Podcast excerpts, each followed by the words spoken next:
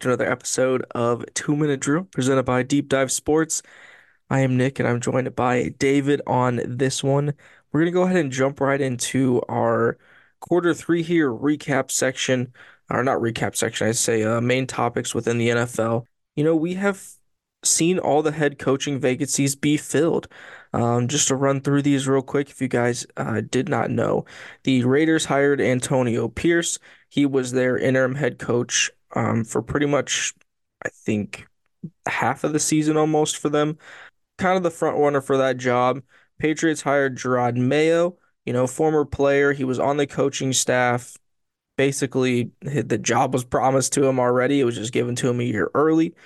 Uh, the Commanders hired Dan Quinn. He's the ex Atlanta head coach, and then most recently the Cowboys defensive coordinators coordinator. The uh, Titans hired Brian Callahan. He was the Cincinnati OC this past year. The Falcons hired Raheem Morris. He's uh he actually was their former interim head coach a couple years ago. They decided not to go with him, and he is most recently the Rams defensive coordinator. And then the Panthers hired Dave Annals. I think I said that right. Um, and he was the Tampa Bay OC this year, but he was the a first time OC. So, you know, not the same jump that we saw with a um oh, who was that guy that coached the Giants that came from like the Patriots as a special team coordinator? Um, Was it Dables? no. Oh my gosh, what's that's gonna bug me that I don't remember his name.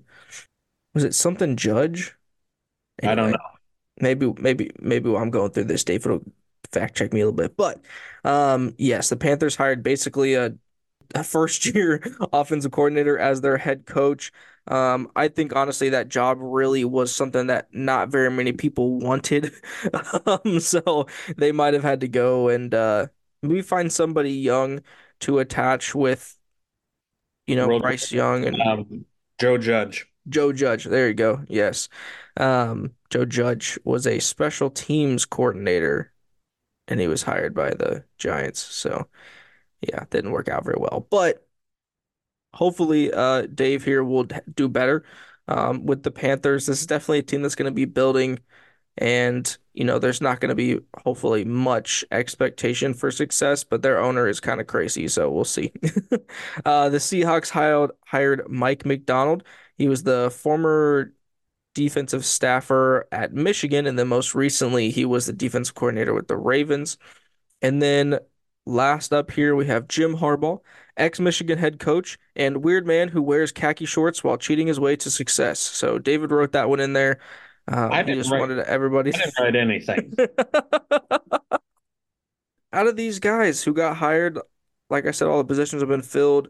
You know, in your mind, who is the best and who is the worst hire out of this bunch? Honestly, for me, the best hire would probably be either Antonio Pierce or Ger Gerard Mayo. And the reason for it is because Antonio Pierce has the, the respect of his players, or at least that he does at the moment, um, from all the present players. And with Gerard Mayo, he was, like you said, a former player. So he he was already in the trenches at some point and can kind of relate to the players. The worst hire, at least I think, is either Brian Callahan or Dave Canales. And it's the reason for that is because we don't know how Brian Callahan's going to do. Yes, he hired his dad, but we still don't know. On top of that, with Dave Canales, unless he can prove some us differently, knowing the Panthers' history, he's not going to do anything. I think he's probably the wor those are the two worst of the bunch. Yeah, it's it's tough for me to say that Canales is like the worst hire just because I feel like he's in the worst situation. You know what I mean? I he he could have been maybe maybe he could have been a really good head coach. He still could be. Um, but he's just in such a a bad situation right now and and the owner is so volatile that I just don't know if it would be fair to put that on him, but I do agree, right? He's coming from the first time that he had an OC position. Um, he hasn't even had any really head coaching experience. So it's it, it's a very weird hire.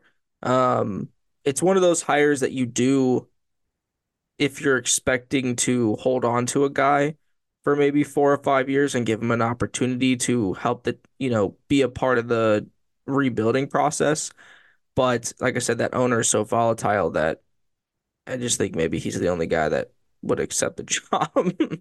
Um, for me, I'll go with worst first. I I almost kind of feel like it's either one of two. I, I agree with the Titan Titans one, and only because I feel like it, they downgraded at head coach, so it just didn't make much sense to me. And then I think the Dan Quinn one is is weird. Like he was all right, I guess, in Atlanta. Like he had a 500 record. Um, and that defense for the Cowboys was pretty solid all year, but it really fell off in the playoffs. So I, I don't know. It's it's a very weird. It's almost like somebody said it was an unex, unexpired uninspired hire, sorry. Um, which it does feel like that. So to me, that kind of feels like the the worst one. Um, the best one, yes, I would love to say Antonio Pierce and Jerod Mayo. Um, just because of that players coach mentality, I think they're going to really be able to galvanize the guys. I think these are two guys that, you know, have the potential to maybe put themselves in a Mike Tomlin type career, which is a Hall of Fame coach type career, right? So I think these are two guys that have that opportunity to do that. Um, but I think the Jim Harbaugh hire for the Chargers is probably the best one.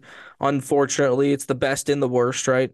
Um, worst for us here as Ohio State fans that you know he basically gets to walk away scot free after everything with a championship, get an NFL job. But best for the Chargers because ultimately he is going to get the best out of that roster um, unless they're truly cursed.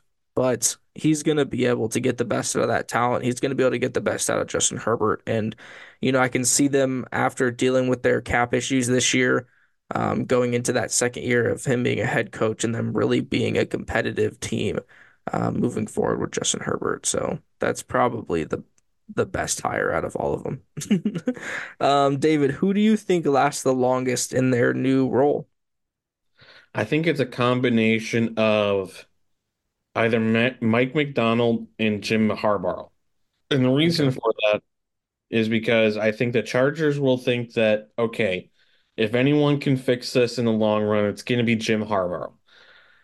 And then with Mike McDaniel, Mike McDaniel, Mike Macdonald, there we go, if I could speak English properly.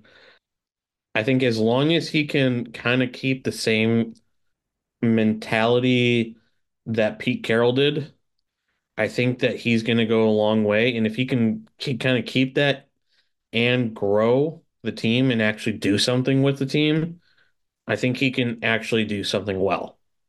Because pretty much we've seen this over the last two years. The team's largely there for success.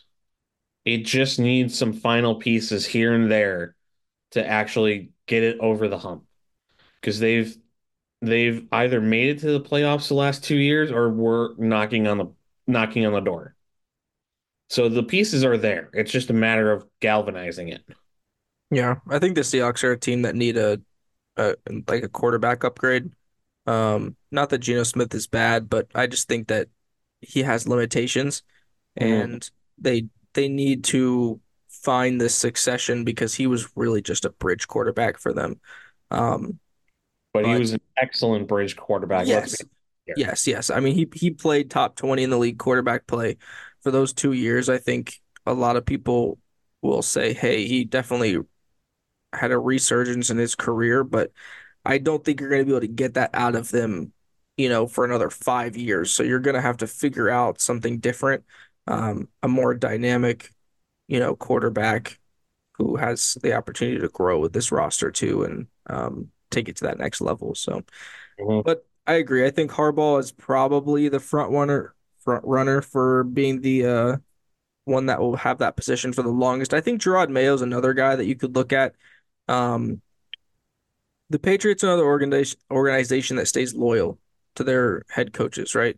They had Belichick for a really long time. So I think that, you know, and especially with them having this succession plan in place with Mayo, I think that they are fully prepared to go with him for at least, you know, an eight to 10 year stretch, I feel like. So he has an opportunity to look at this roster and work with the general manager staff and rebuild it, retool it, and put it in a position to be successful. And I think they're fully comfortable with knowing they're going to be bad for a couple more years before they get back on this, you know, hopeful train of dominance that that we've come to see them as in the Tom Brady slash Belichick era. You know what I mean? Um, so I think those are probably my two front runners. The other guys I just don't know as well. And like the Panthers, the Falcons, the Commanders, those are teams that they'll change head coaches every three or four years. Uh, Raiders too. So, you know, I, the Titans are one that's weird. You know, the owner was like, "Oh, I want to make sure I get my guy." So maybe she'll keep him around for like five or six years. He might be like the third longest or something like that. But, and then I agree with you, the Seahawks, they they they might keep Macdonald around for maybe five or six years too. But that's another team where I feel like they they don't they might not feel as much of a reason to keep him around for a long time like they did with Pete Carroll because Pete Carroll's, you know, a Hall of Fame coach, you know, helped win them a Super Bowl, put them in positions to win a couple more. Like I think that um that was big big reason why they kept him, but Macdonald doesn't have the same pedigree. So if after three seasons they're not improving or showing any improvement, I could see them getting rid of him too. So but yeah, it'll be very interesting. I don't know. But also, how much longer can Harbaugh coach? Because what he's in his 60s, late 60s, early 70s now. I might be I might be overshooting his age there a little bit, maybe. What's the what's the Google machine say? He is presently 60 years old. 60 years old. Yeah, a little I was a little high on it. Sorry, 60. So, I mean, I guess He's definitely got some time. he's got Uh, like maybe like 10, 12 years where he could coach, you know what I mean? So, theoretically speaking, yeah. Yeah. Anyway, If he so chooses so. It, I mean, we've seen it to a person too in their early 70s, so yeah, probably like 10 or 12 years. I think that's a good that's a good timetable. But all right, last question here, David. A, a lot of people have brought up this, you know, these points with Belichick, Vrabel, Pete Carroll. These are guys that did not get hired this round. Um, what's your thoughts on it, and and why do you think they didn't get hired? well, okay. I'm gonna start with Pete Carroll, number one. He didn't get fired.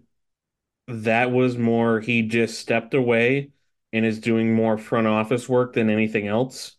So he's not really fired from the organization. He's just working for the organization in a different capacity than he was.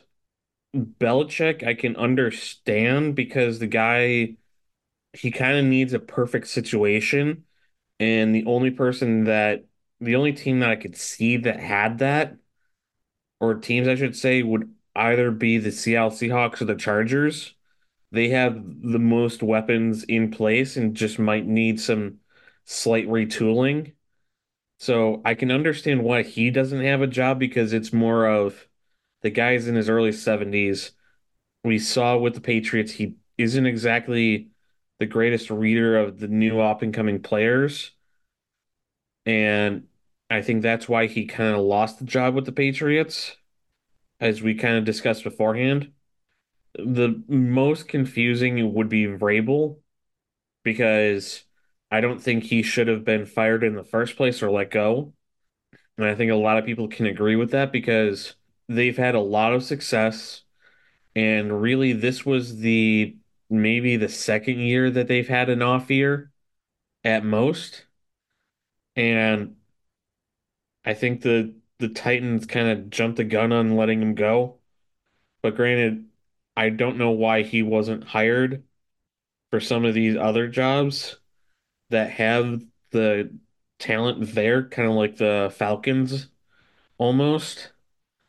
Like they they already have the offensive capability to to be decent. Like they've got Drake London, you got Pitts, maybe a restructuring quarterback, but if you have the right offensive play calling, they can be decently fine for the time being until you can actually get that quarterback.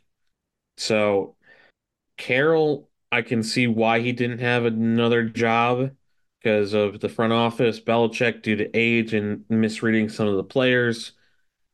Vrabel is confusing, basically.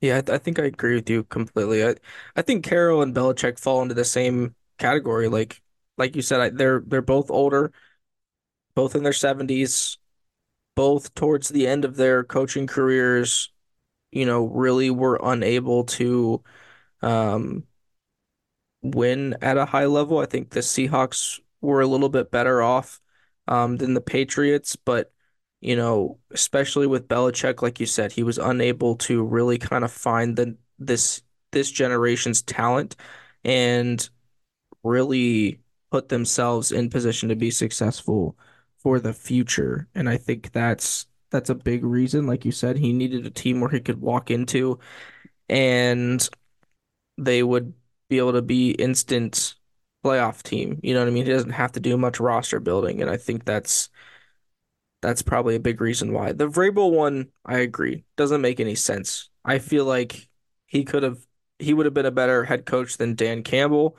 Um, I agree he would have been a better fit even for the Falcons, and I think the Seahawks could have used him. I think he would have been perfect. I think the Seahawks job would have been perfect for him in the sense of Geno Smith is very much a like, you know, he's not going to win you games, but he's very much of a Ryan Tannehill, Kirk Cousins type quarterback, right?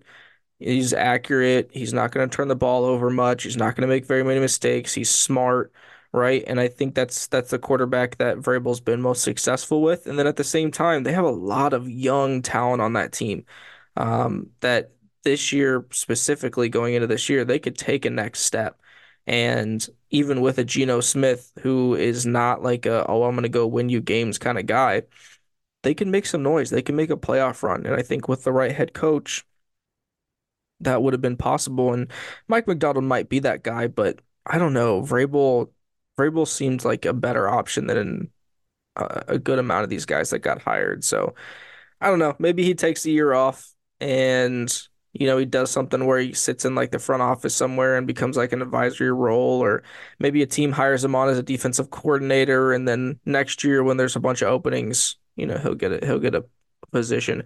I don't know if you did hear though, David. Uh, Dianna Russini, who's like one of the bigger reporters within the NFL, she said that there were some executives that said that he's so big in speaking about Vrabel as a person that people were intimidated by him when they were like doing his interviews.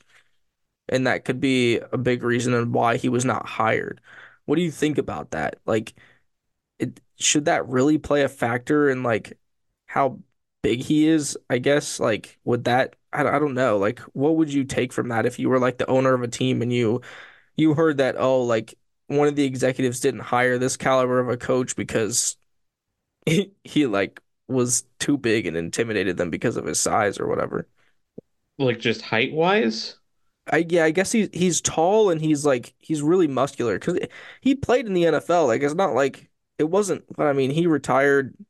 It's I guess it's been maybe like 10, 15 years now or whatever. But still, like I mean, he he's still built. Like he works out. You know, like he's gonna still go out there and hit some people. You know what I mean?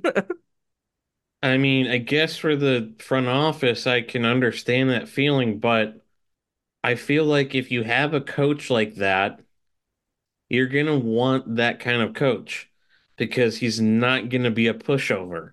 The other thing too is I don't know if you've seen videos of him coaching, but he'll put pads on sometimes and go out there with the guys. Like and not necessarily like hit them, but like he'll like when he's trying to demonstrate like a move or something like that, like he's in pads, like he's out there showing them techniques, you know what I mean? Not just telling them. And I think that's that's something that that you that you were kind of probably starting to allude to is like, hey, that's that's a big boost within the locker room of guys Yeah, respecting him.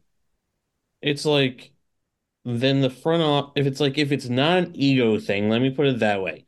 If it's not an ego thing, then I don't know why they wouldn't hire that kind of coach.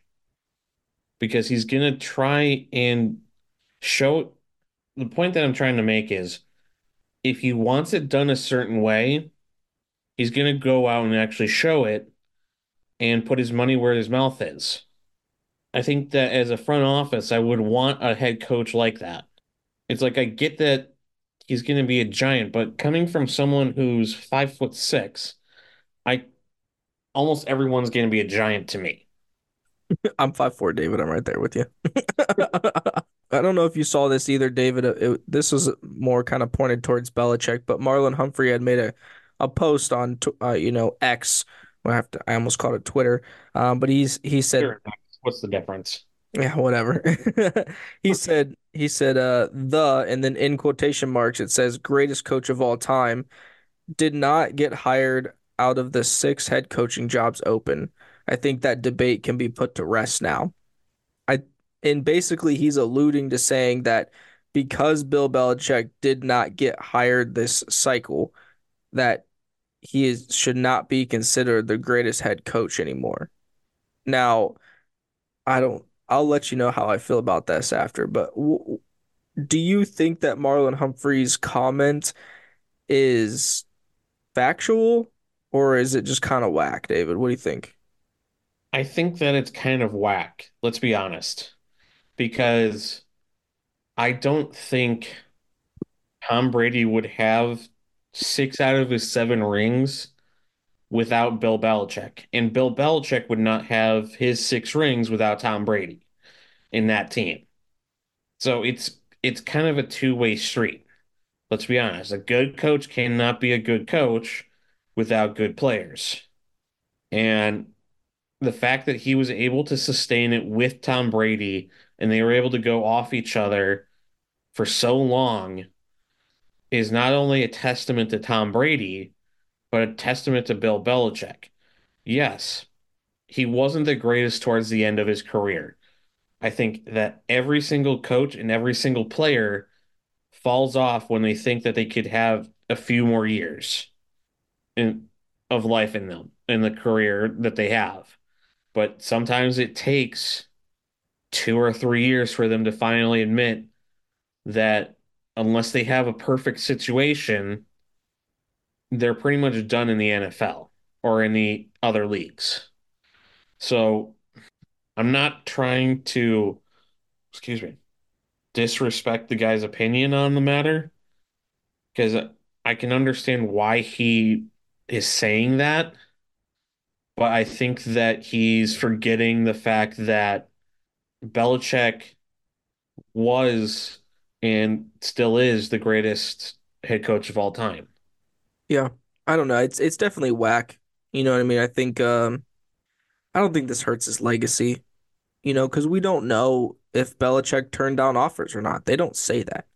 You know what I mean? So Yeah. who knows if a team actually offered him a contract and he said no, right? Like he's like, no, it's not the perfect situation. I'm not going to come back and coach this garbage team and and you know continue to tarnish my legacy. You know what I mean? I think that's a that's a, it's a very real possibility. But yeah, I don't. I think Marlon Humphreys is just maybe a little bitter for some reason, and that's yeah. uh that's And just a that, it's only one man's opinion. yeah I respect him for coming out and saying it because that I think that opinion needs opinions need to be sometimes said. Not hmm all opinions. I, I'm not going to get say every opinion's fair and just because I know there's some loony bins out there. But within reason, I think that it's fair and free and fair to say.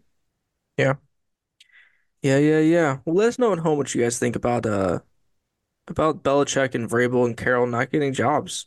I think uh Belichick and Carroll to us makes sense, but Vrabel's one of those that doesn't. And maybe there's something behind closed doors that we just don't know. But like David said, this is, I think, the first year in his tenure that he was with the Titans that they didn't make the playoffs. And last year they were without Derrick Henry for like six games and they still made the playoffs. So I think that that's just a testament to the kind of coach that he is. And, you know, they were still in contention for the playoffs up until the last couple weeks. So who knows? Who knows? Who knows? But just let us know what you guys think, guys. All right. Quarter four here. This is the big, big, big, big topic of the week here. It's a Super Bowl matchup, David. 49ers, Chiefs. Listen, this is one that at the beginning of the year, I think everybody said it could be one. We get halfway through the year, the way the Chiefs are playing, other teams started popping up, right? Like the Ravens, the Dolphins people were talking about, even though we kind of knew they were frauds. Um, I But hey, that the, Dolphins got me a lot of fantasy points, let's be honest. I may not have had the greatest record in our fantasy league, but they, granted, I was kind of stupid in the league. no, I had Tyreek Hill, so it helped me out. But um, but th this playoff run that the Chiefs have gone on has been magical. And the 49ers with Brock Purdy have been like just inspirational to a sense of this guy was last pick and now he's here in the Super Bowl. And I, I think, you know, there are a lot of cool, fun storylines to this. On ESPN, they were talking about, you know, what would be the coolest storyline for somebody winning. And uh, ultimately, I, I think I hate that because it it just adds to this like narrative that the NFL is is rigged and that the NFL is basically a big story and um, whatever's going to sell the most tickets or the most eyeballs. I think it it just it doesn't matter about storyline to me, David, but what I mm. want to know from you is, you know, who who's going to win this game and why and what what do they need to do to win the game? I'm kind of split because it can go either way. Because I think that the Chiefs kind of cashing in on, on opposing teams like screwing up. So I think because we saw, especially during the Baltimore game, Baltimore kind of got ahead of themselves. Like, especially if you, for example, Zay Flowers in that taunting call, basically, and him standing over. It's like, yeah, that's a great play, and you should have been able to capitalize on that, but you decided to be greedy about it and cocky, and they made you pay for it. But at the same time, the 49ers have been Brock Purdy, I think, has made his passes, has been decently well, and they've been pretty healthy. Yes, the other players, like we've said, have elevated Brock Purdy, and it's not the other way around. But like I've said before, throughout the year, you don't need the flashiest quarterback. You just need someone to make their passes to who they need to make it to and the team to be healthy. So I think that as long as the 49ers do not make mistakes and be greedy about it, I think the 49ers can win. But if they screw up a bunch, I think the Chiefs will take advantage of that and make them pay for it. So I'm kind of split because it can go either way. If I want someone to win, I would want it to be the 49ers over the Chiefs, but I can't keep it out of the realm of possibility that the Chiefs would win. Yeah, this one's a tough one. I think keys to victory for each team. 49ers, keys to victory. Brock Purdy has to not turn the ball over. And offensively, along with that, their skill position players have to play their best game of the year. Defensively, for the 49ers, they have to put pressure on Patrick Mahomes. That's the only way that they're going to be able to slow this offense down. If they cannot put pressure on them, it doesn't matter. And on top of that, I would throw in the offense keeping the defense off the field. So Yes. what I mean is the 49ers offense being on the field for a lot of time. Yes, yeah. Patrick Mahomes off of it. Obviously, any any key to victory should should also have time of possession, right? You you you want to control the time of possession. Um, Chiefs, keys to victory. Keep Patrick Mahomes clean. Wide receivers make big plays. Defense, keep them in the game. You're not asking them to stop the 49ers completely, but just keep them in the game. I think that's that's the biggest thing. I, I think what we've seen in this Chiefs run is it's not been luck. And I know that we want to get behind this conspiracy theory that Taylor Swift is pushing this narrative, like they're trying to push this narrative that they want Taylor Swift to be here, or be there, or be whatever. But when you look at the games that have been played, these this Chiefs wide receiving corps has made plays when they have not made plays all year. So in the playoffs, they've caught their balls. They've made big plays. They've had runs after the catch. Isaiah Pacheco is playing out of his mind, right? So that is the biggest thing with this offense is like we know that the defense was good. We know that the defense has kept them in games all year. But it's been these wide receivers that have let Patrick Mahomes down. It's been this offensive line that has not been able to protect him. And in the playoffs, both of those things have been corrected.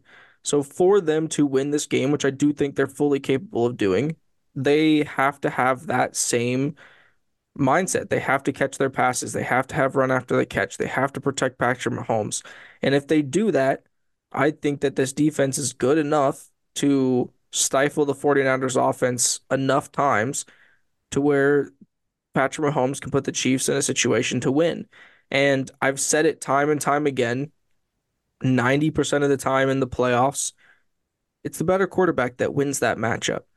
And Brock Purdy is a good quarterback. This is a guy who is going to be a staple in the league for the next 10 years.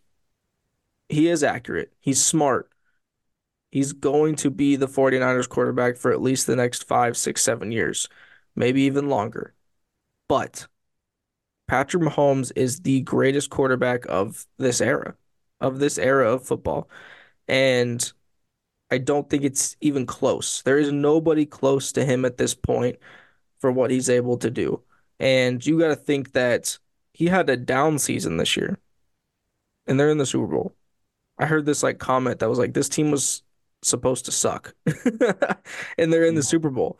And that's something that's that's crazy. That's a testament to his leadership and his ability to put those guys in positions to be successful. And I don't know. The only thing else I could say is it's going to be very hard for them to keep him clean because you got two of the best pass rushers to come out of Ohio State in the past 15 years that are going to be coming at you and uh and I think that's um that's scary. That's scary to think about.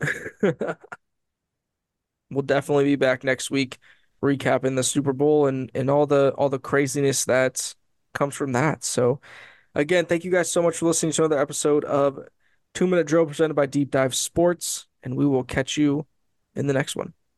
Thank you everyone for listening to another episode of 2 Minute Drill. And make sure to follow the show on Instagram at 2 Minute Drill Podcast, DDS. Don't forget to follow deep.dive.sports on Facebook, Instagram, and Twitter. And you can listen to all of our shows wherever you get your podcasts. Also, comment on all our posts and episodes. We would love to hear what you think about the show and what we talk about each week. And as always, two minute drill listeners, until next time.